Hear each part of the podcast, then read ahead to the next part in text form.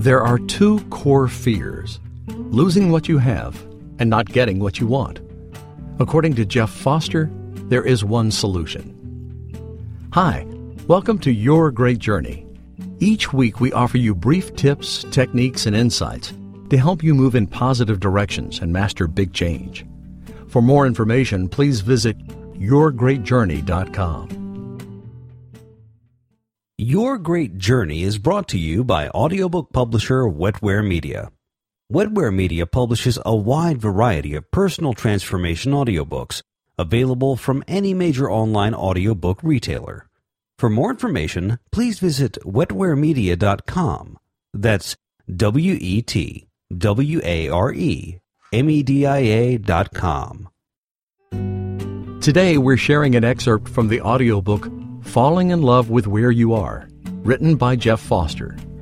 Jeff helps us discover a deep yes to our lives, no matter what we're going through. He helps us to see crisis as an opportunity to heal, pain as an intelligent messenger, and your imperfections as perfectly placed. In this excerpt, Jeff Foster speaks about our universal fear and anxieties, revealing that tragedy is inevitable and so is grace. We hope you'll find comfort and inspiration in this meditation on love, loss, and your own intrinsic worth.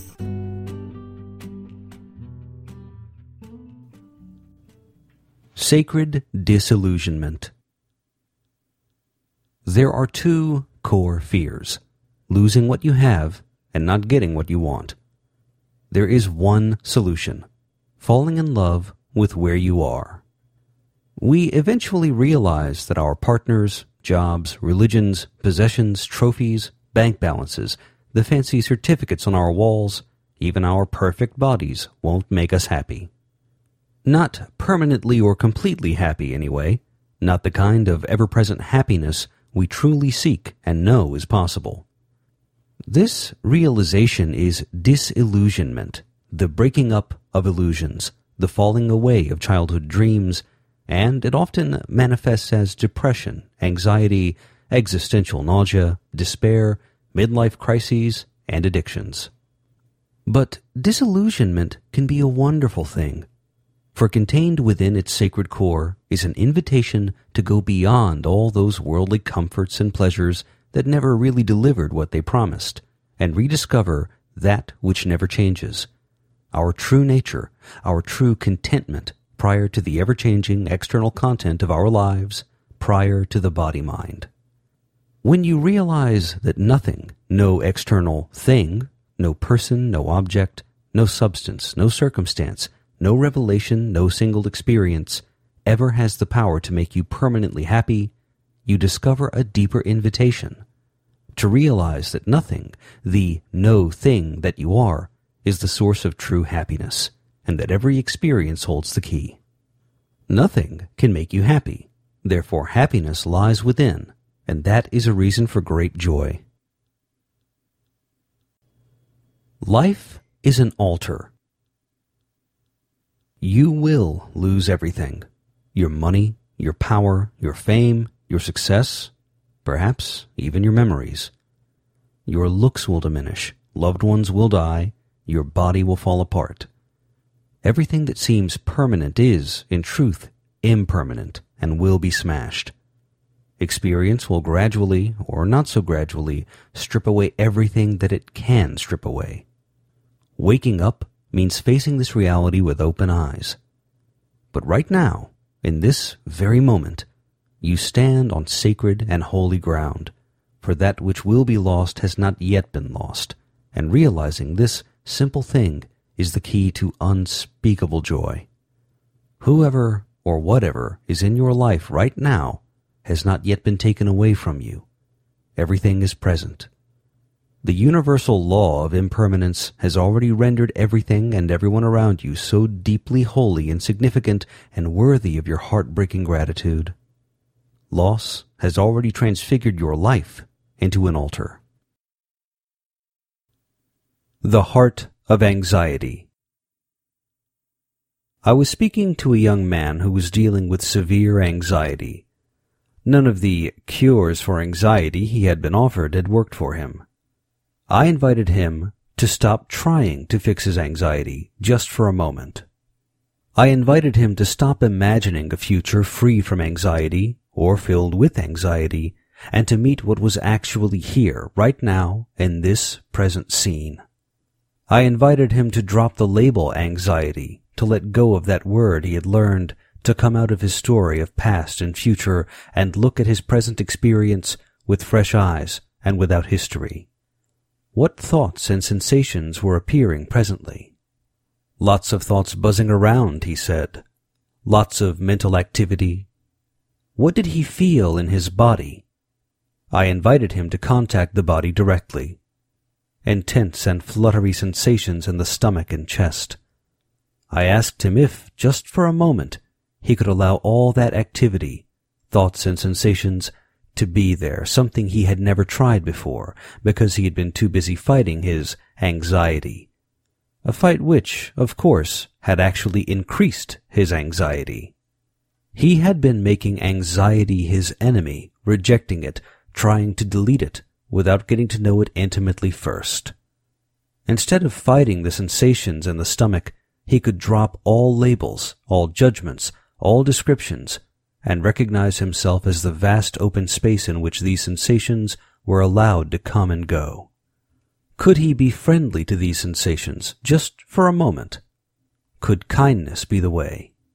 He started to feel some space around what he had previously been calling anxiety. He was aware of the anxiety, he was conscious of it, so it couldn't truly define who he was. He was no longer trapped in the feelings. He was bigger than the feelings.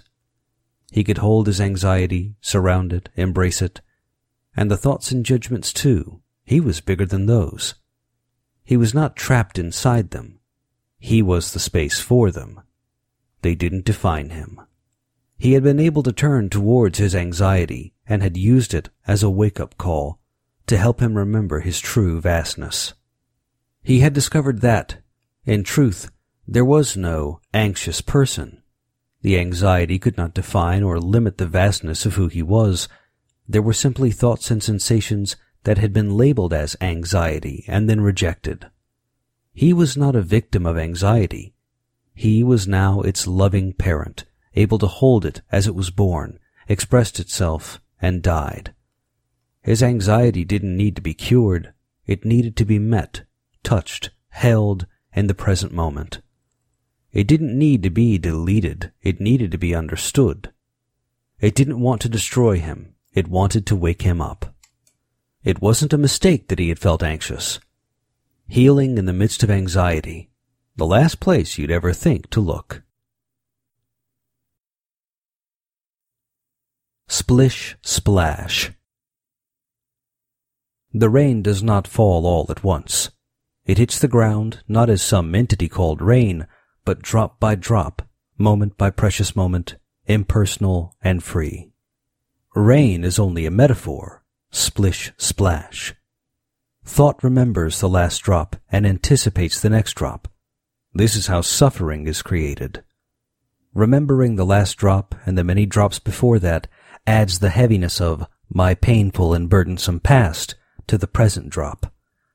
Remembering yesterday's absence of rain Yesterday's dryness, even yesterday's blissful sunshine, adds the pain of longing and regret to the present drop.